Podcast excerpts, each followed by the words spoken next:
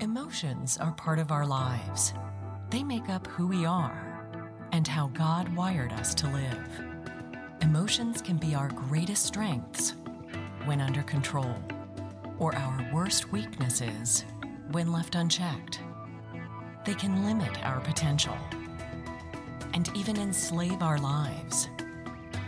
With God's help, we can master our emotions and learn to live in emotional freedom. It's God's Word that helps us to keep calm and get a grip. Good morning, good morning, church family. It's so great to see you this morning. My name is Libin Abraham. For those that I haven't had the chance to meet, I get the great joy of being the campus pastor at our Missouri City campus, and what a great moment for our church to continue to reach our city and through our region and the entire world with the good news of Jesus Christ.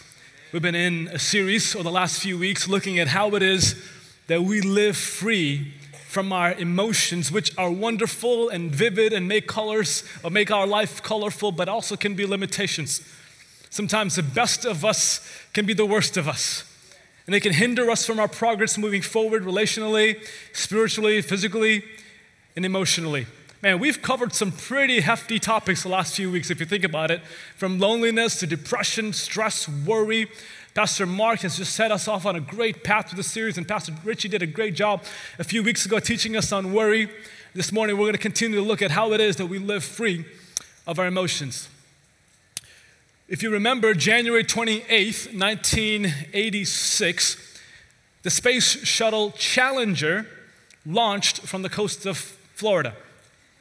But it was quite a tragic day because 73 seconds into its launch, the shuttle broke apart and blew up. Just 73 seconds in, killing all seven of its crew members. What uh, many of you were watching online or watching on TV at that time, if not, you might have heard about it in your school. If you're under like 20, you probably don't have an idea what I'm talking about. Go read Wikipedia or something on it. It was a pretty tragic moment for the world as we witnessed this tragedy. But what made this even more devastating is that many say that this moment could have been possibly prevented, could have been kept from happening.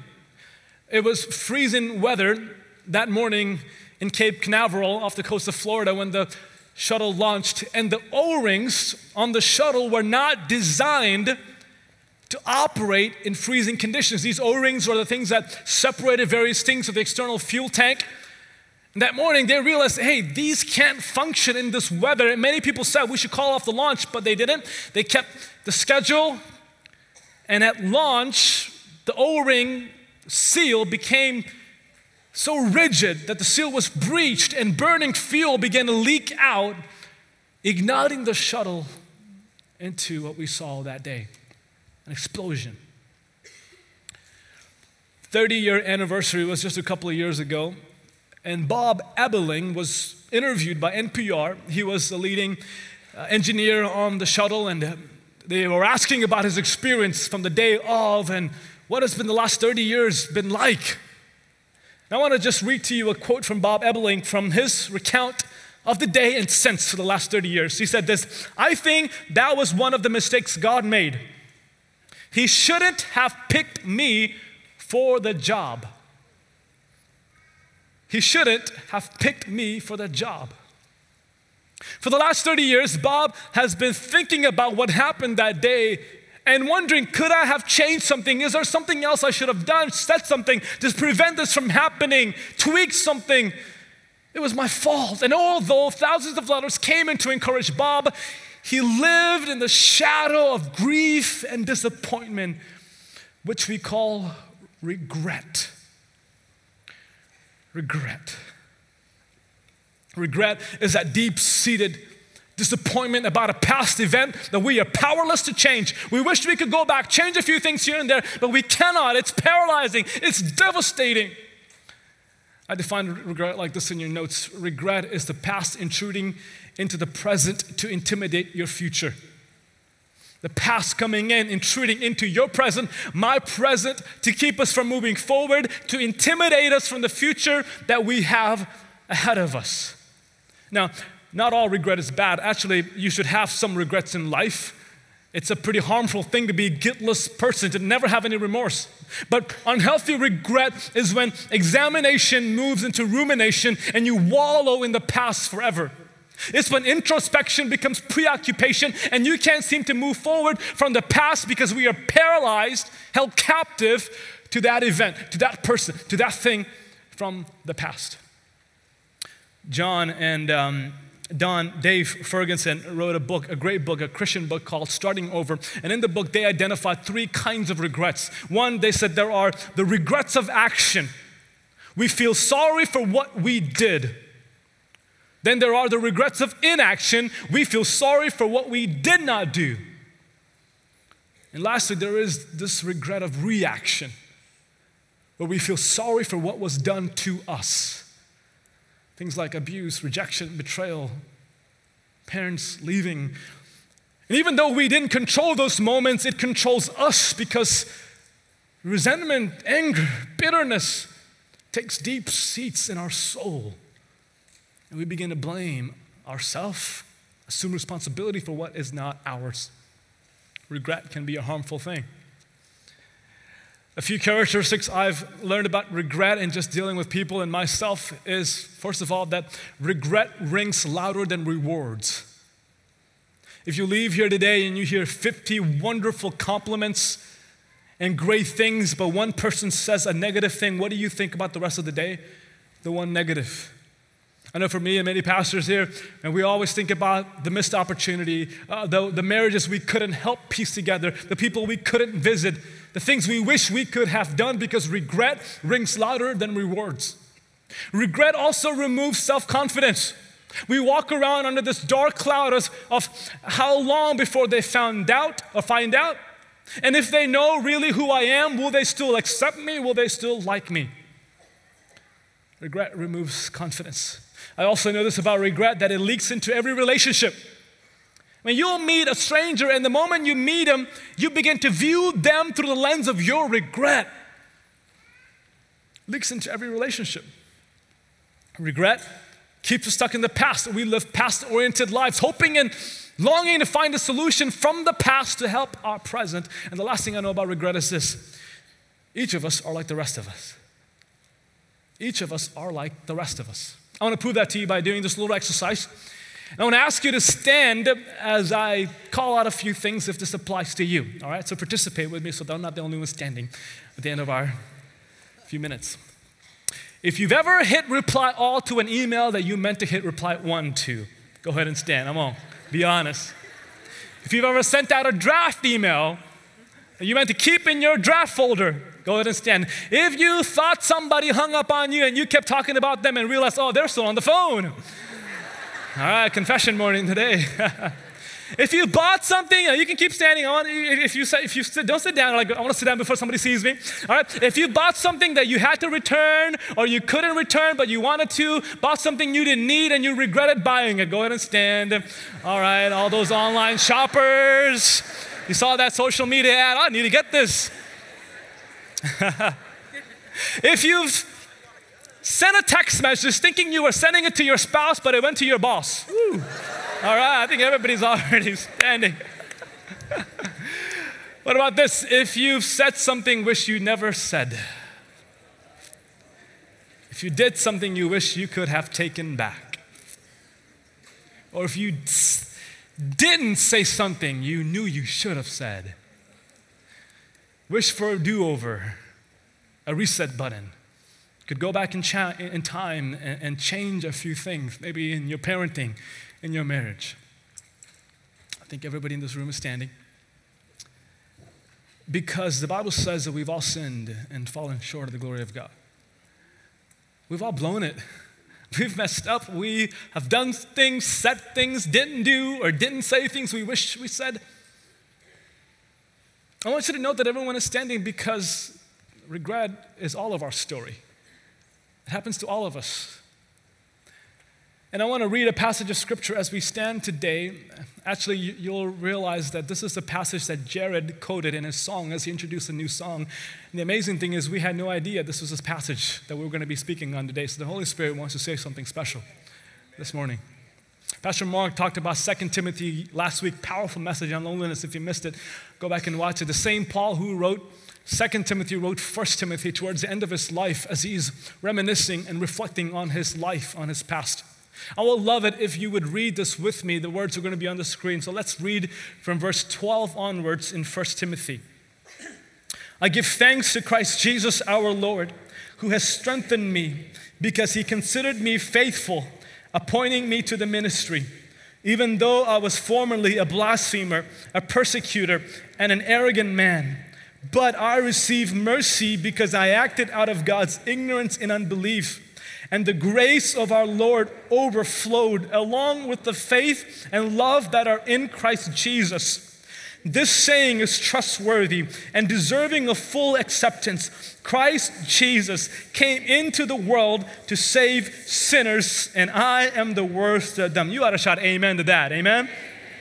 But I received mercy for this reason, so that in me, the worst of them, Christ Jesus might demonstrate his extraordinary patience as an example to those who would believe in him for eternal life. Now, to the King eternal, immortal, invisible, the only God, be honor and glory forever and ever. Amen. And you say it again with me Amen. Amen. You may be seated. Thanks for reading that with me this morning.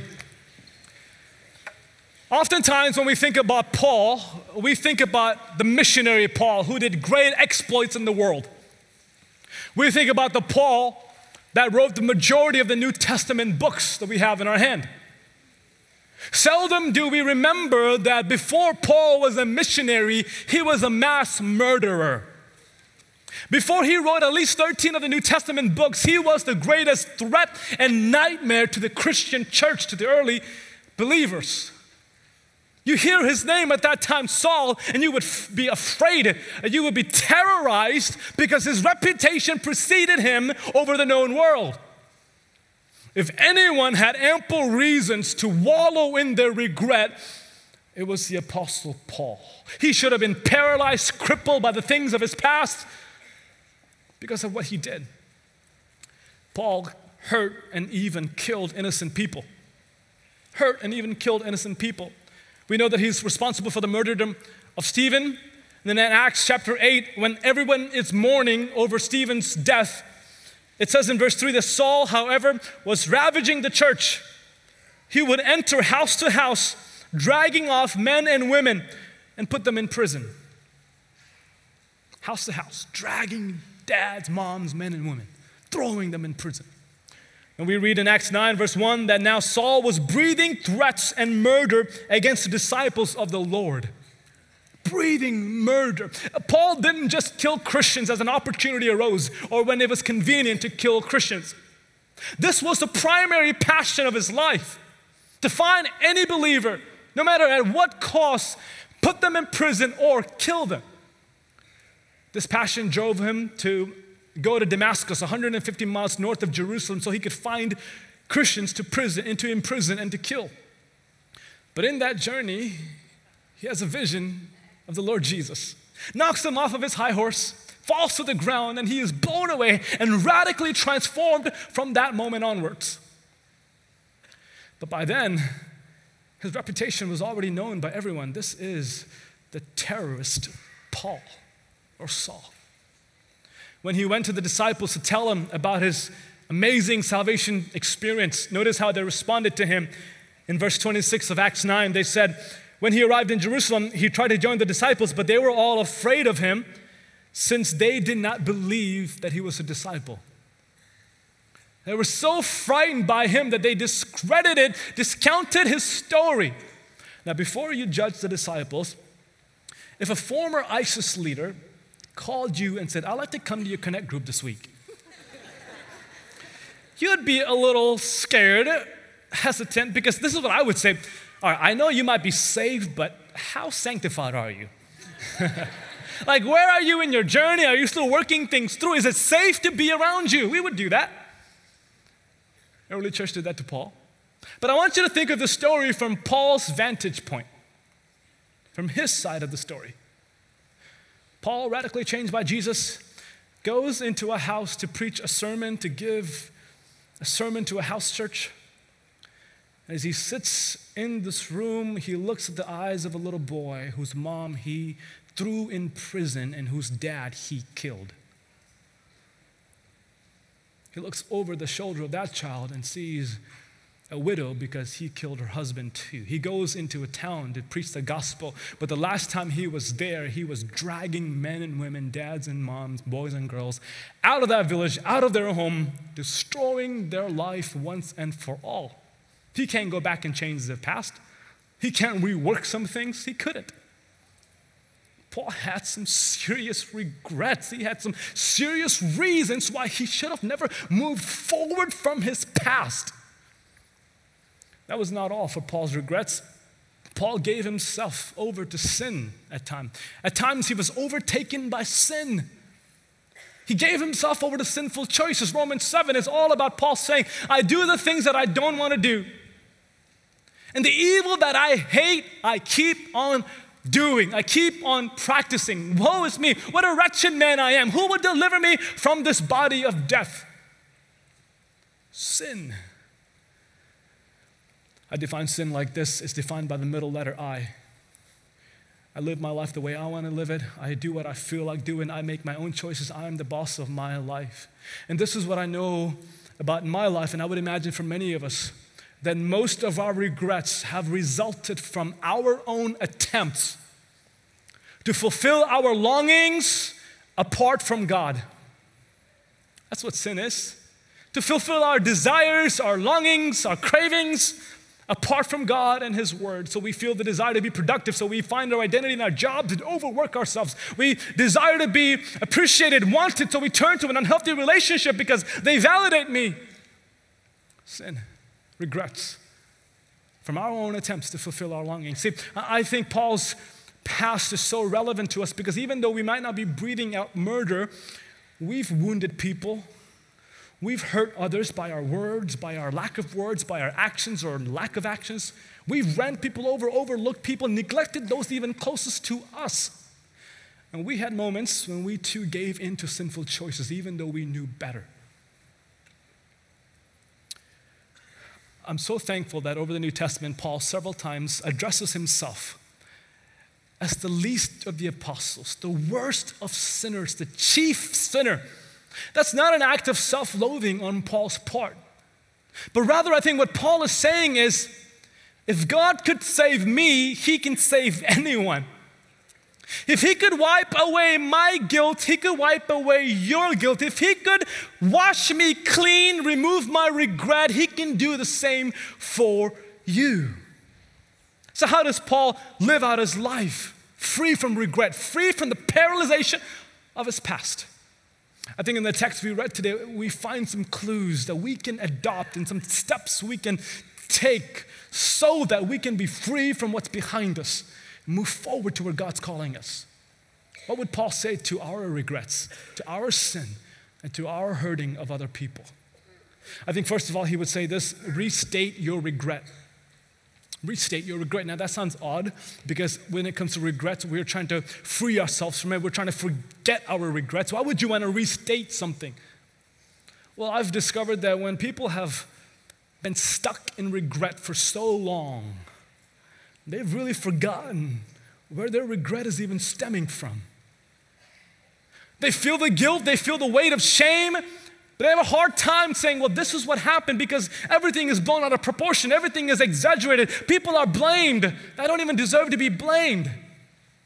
Restate your regret. See, Paul could have said, well, I had a terrible past that I'm not proud of. But notice what he says in verse 13 of 1 Timothy 1. Even though I was formerly a blasphemer, a persecutor, and an arrogant man, he is naming his regret. He is naming who he was in the past. He does the same thing in 1 Corinthians chapter 15, verse 9. For I am the least of the apostles, not worthy to be called an apostle, because I persecuted the church of God. He's restating his regret. He is naming it for what it is, calling a spade a spade. Why? Because if what we feel guilty for is vague, then what we are forgiven for also will be vague. If what we feel remorseful, guilty, regret about is unclear, confused, and vague, then that which we are forgiven for will also be unclear and vague. But if you can name it, write it down. The next time Satan, the great accuser, comes to you and tells you of your regret, you can just say to him, Hey, you've got somebody mistaken because these are the things that I've been forgiven of. They've been cleared according to my record. So go and check your record. Restate your regret, name it what it is. Second of all, repent for your regret. Repent for your regret. I heard a story about a man named Bob who was in construction, and Bob would bring his lunch every day. So Thursday lunchtime, he sits with his buddies, opens up his lunch, and it's a bologna sandwich. Bob opens up his lunch and says, Oh, a bologna sandwich again? I hate bologna. I can't stand bologna. I had bologna Monday, Tuesday, Wednesday, and now Thursday. If I get one more bologna sandwich, I'm going to die. I can't stand bologna sandwiches. So his coworker said, Bob, just tell your wife to not pack you a bologna sandwich tomorrow. Bob said, Oh, I'm not married. I pack my own lunch.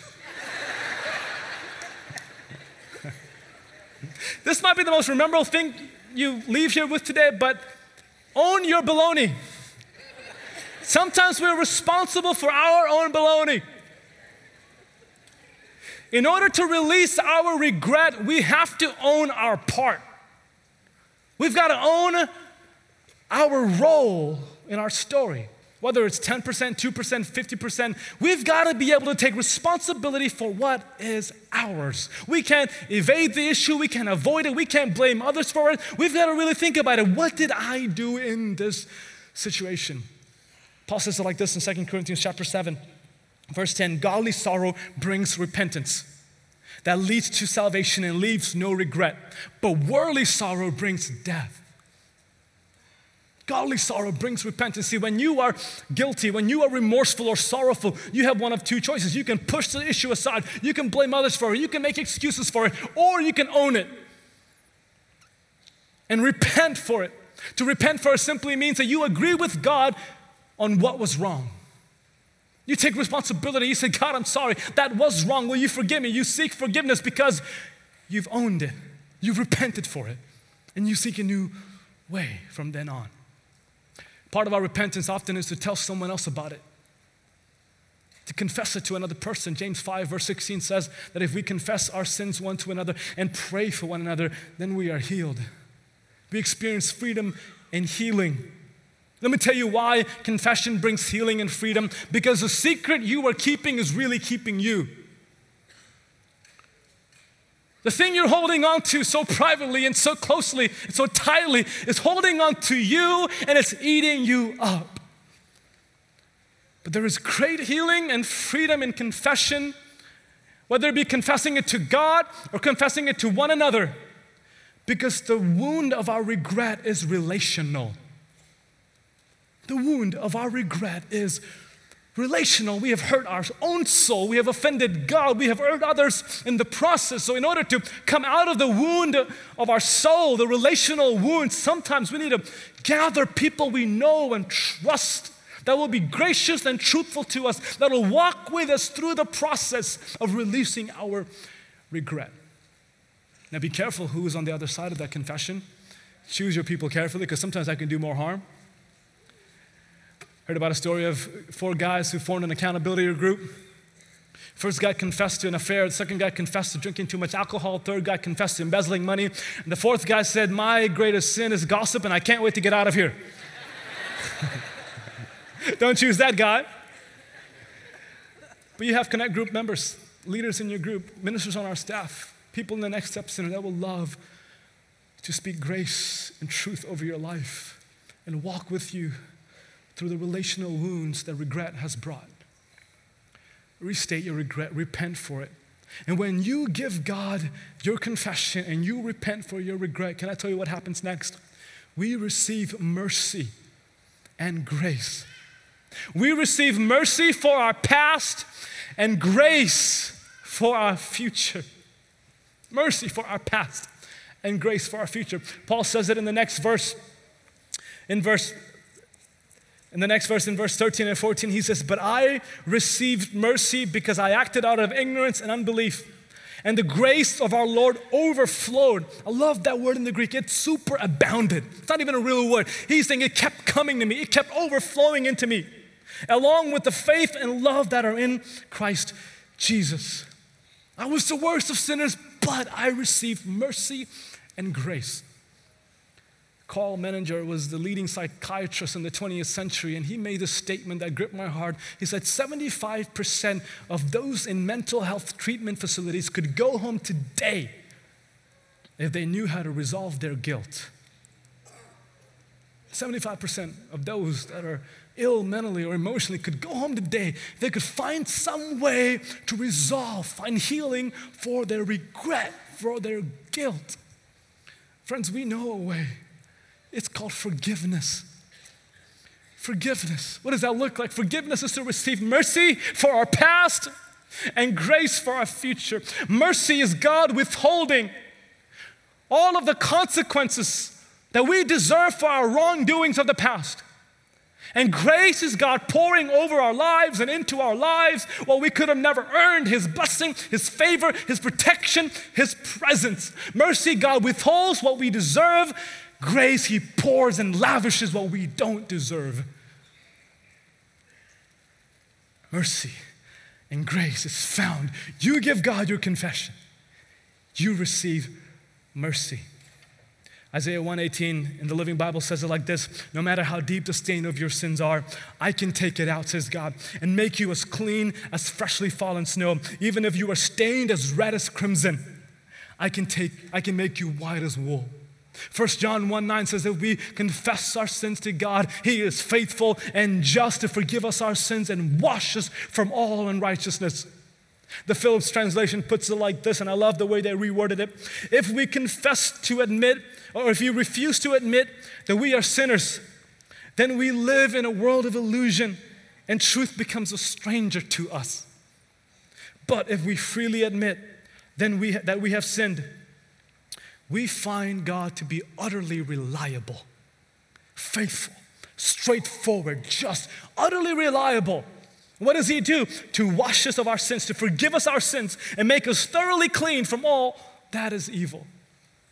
The moment you confess, the moment you repent, God says, I will be utterly faithful. You can bank on it, you can count on it. I will be faithful to wash you clean. But this is a great conundrum. God is far more ready to forgive us than we are ready to forgive ourselves. God is far more willing and excited to forgive us and to let us receive forgiveness than we are to say yes to it, to forgive ourselves. God gives and He gives, but we've got a lid that says, I'm not worthy. I can't get through this. I can't receive that kind of forgiveness. Surely He won't forgive me for that.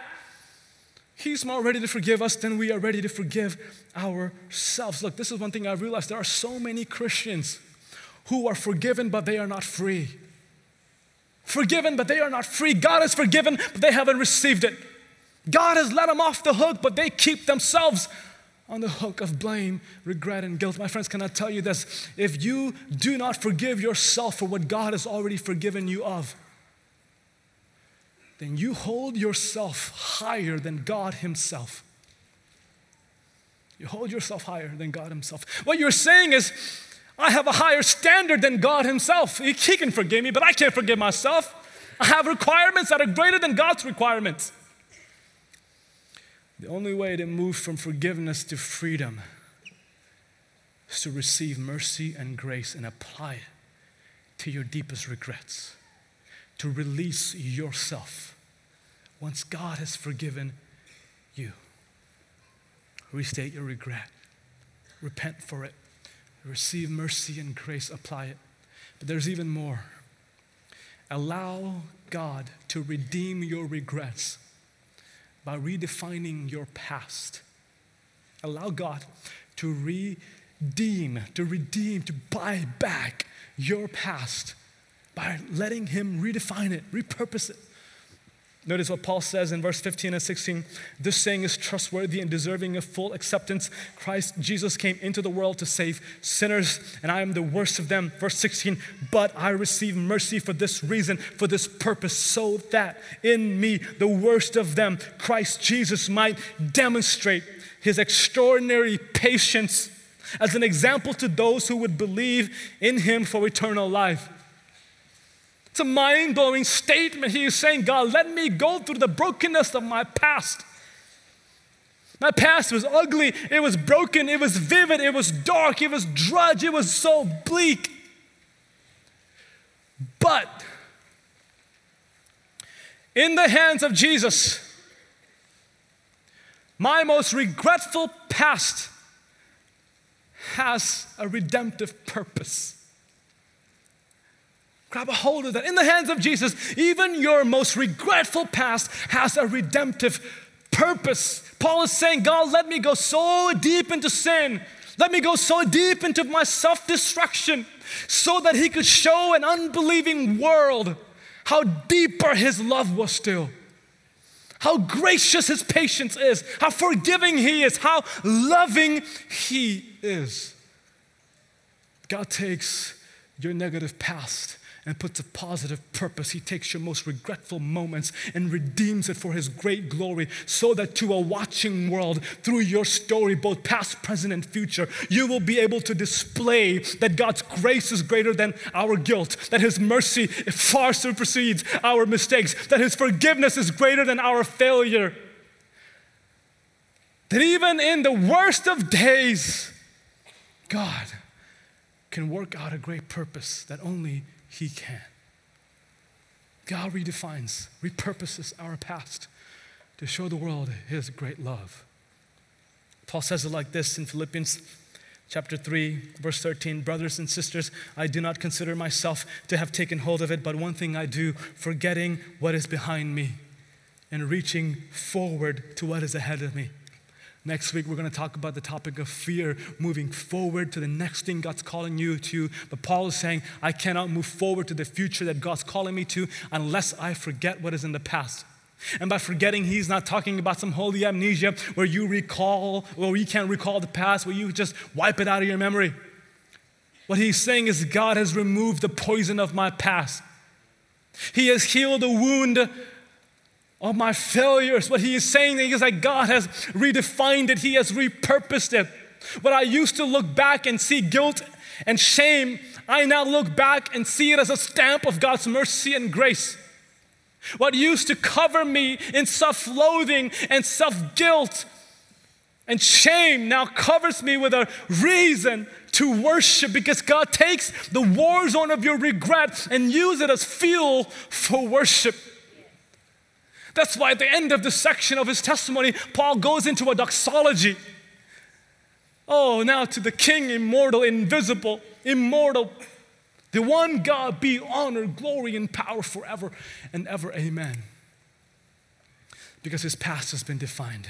When he looks back through the rearview mirror, he sees the grace and mercy of God. Allow God to redefine your purpose. Look, where God wants to take you to is far greater than where you came from, but you can only get there by letting God redefine your worst of moments. I want you to grab a hold of this as we close today. You are not defined by what you have done wrong. You are defined by what Christ has done right. You and I are not defined by what we have done wrong, but by what Christ has done right. You cannot overcome your greatest regrets by trying harder, being better, doing more to make up for your past. The only way you can overcome your regret is to fix your gaze on the finished work of Jesus. Is to look to Calvary, where for six hours Jesus Christ hung humiliated before a watching world, taking on himself the fullness of the wrath of God that we deserved because nothing else would take away our guilt and atone for our sins. Nothing else would wipe us clean, but only if the sinless Lamb of God, Son of God, became sin for us so that we could become the righteousness of God. And on Calvary, he thinks of you and he thinks of me and he says, It is finished. You are forgiven. You are free. The past is over. It doesn't have to paralyze you. It is finished. Just as we agree with God about our sins, we must also agree with God about our forgiveness. Just as we ag- agree with God about what we did wrong, we must agree with the words of Jesus when he says, It is finished, it is done. Let that word ring louder than what you've done. Because when you give your life into the hands of Jesus, when God redeems your life, He doesn't just repair you, He doesn't just present you refurbished, a better version, He makes you new. Old is gone, and the new is here. He looks on you on the account of Christ Himself. There's a story about little Johnny who went to spend the summer with his grandparents with his sister Susie. Goes to his grandparents' house, and grandpa gave him a slingshot, first slingshot he owned. So they went to the creek down the street, and Johnny's practicing all morning, trying to hit something with a slingshot and hits nothing. Can't hit anything at all. Come back to the house, and Johnny just wants to take one more shot. Comes to the porch, and he sees his grandma's duck. He said, Maybe, I haven't hit anything all day. I can't hurt to try again. Slings it back and shoots and hits the duck right here. The duck falls over dead. John is thinking, oh no, what have I done? This is grandma's duck. She's going to be so mad at me. So he takes the dead duck and hides it under a wood pile in the shed to get rid of all the evidence. Soon as he's done, he washes his hands clean. He looks up and he sees his little sister Susie. And she's seen it all. This is the worst moment. She sees everything. But she doesn't say anything, so they go in to have lunch. And Grandma says, Susie, can you help me with the dishes? And Susie says, Grandma, Johnny really wants to help you with the dishes. Don't you, Johnny? He said, Yes. And she whispered to him, Remember the duck. That afternoon, Grandpa said, Johnny, Susie, let's go out fishing. I've got a treat for you. But Grandma said, Grandpa, no, I need Susie to stay back and help with supper. And Susie says, Oh, Grandma, you didn't hear? Johnny really wants to help you with supper tonight. And she whispered, Remember the duck. This then went on for um, three, four days. Johnny was doing his chores and his sister's chores until he couldn't take it anymore. He was tired of it, sick and tired of it. So he ran to Grandma and said, Grandma, I'm so sorry. That slingshot grandpa gave me, I took a wild shot and I hit your duck. I don't even know how I did it, but I did it. I'm so sorry. Will you please forgive me, Grandma? I'll never do it again. She said, Oh, Johnny, uh, I know. I was at the kitchen window watching it the whole time. I saw everything you did. And then she said this, but Johnny, because I love you more than I love the duck, I immediately forgave you. But I did wonder how long you were going to allow Susie to make you her slave. I wondered how long you were going to make Susie, allow Susie to make you her slave. I wonder how long you were going to allow Susie to make you her slave. I wonder how long you were going to let your past make you its slave that person make you their slave. That moment make you their slave. That event, that place make you their slave. Because in the moment of our confession, God has forgiven us. But many in this room have yet to experience freedom because we hear the accuser saying, Remember this, remember that. You can change that in this moment. In the words of C.S. Lewis, you can't go back and change the beginning, but you can start right now and change the ending. You can start now and change the ending, change the rest of the course of your life. You can rewrite the story for the end. There's a hymn that I hold on to in the moments of my guilt and shame and regret. Before the throne of God, I bow. I have a strong and perfect plea. A great high priest whose name is love whoever lives and pleads for me.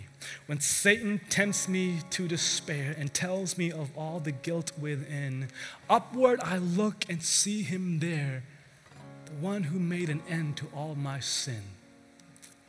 Because the sinless Savior died, my sinful soul is counted free.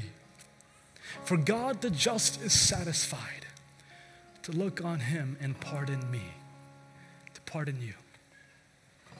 I've asked Jared to sing this over us, and as you're seated tonight or this morning, you have the grand opportunity by grace and mercy that before you walk out of these doors, you leave your greatest regrets here. So, in the next few moments, I just invite you, you regret, your greatest regrets, whatever it might be, how big or how small, restate it, repent for it, receive God's mercy so that you can walk out of here having been redeemed, forgiven, and free once and for all. Would you let the Holy Spirit minister to you in this moment as Jared sings a few lines?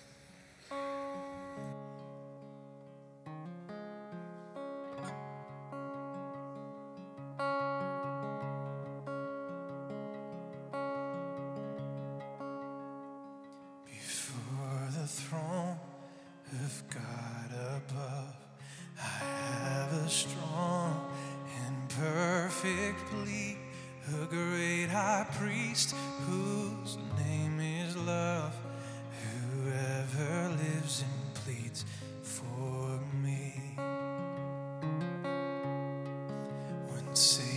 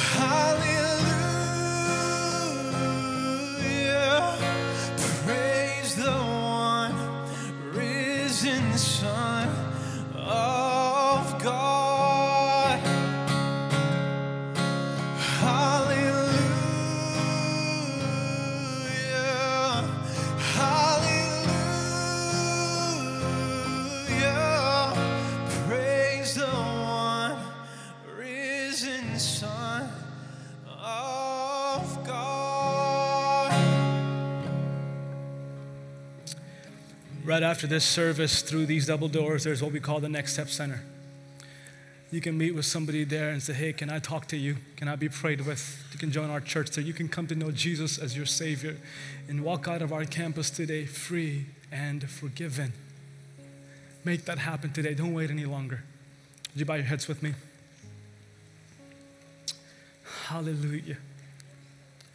Praise the one who's forgiven us of all sin and freed us from our past so that we can move forward into the great and wonderful things that you're calling us to, God. Free at last. I thank you, God, that we stand and we sit here because we have been cleansed and washed not of our own account or our own doing, but by the grace and mercy of Christ. So today, God, if there's anyone at the sound of my voice that is far, far from you, that has walked away with you, Today may it be the day that they come home to knowing Jesus as Lord and Savior, getting a brand new start to their life. So we give you the next moments, God. Have your way. In Jesus' name we pray. Amen.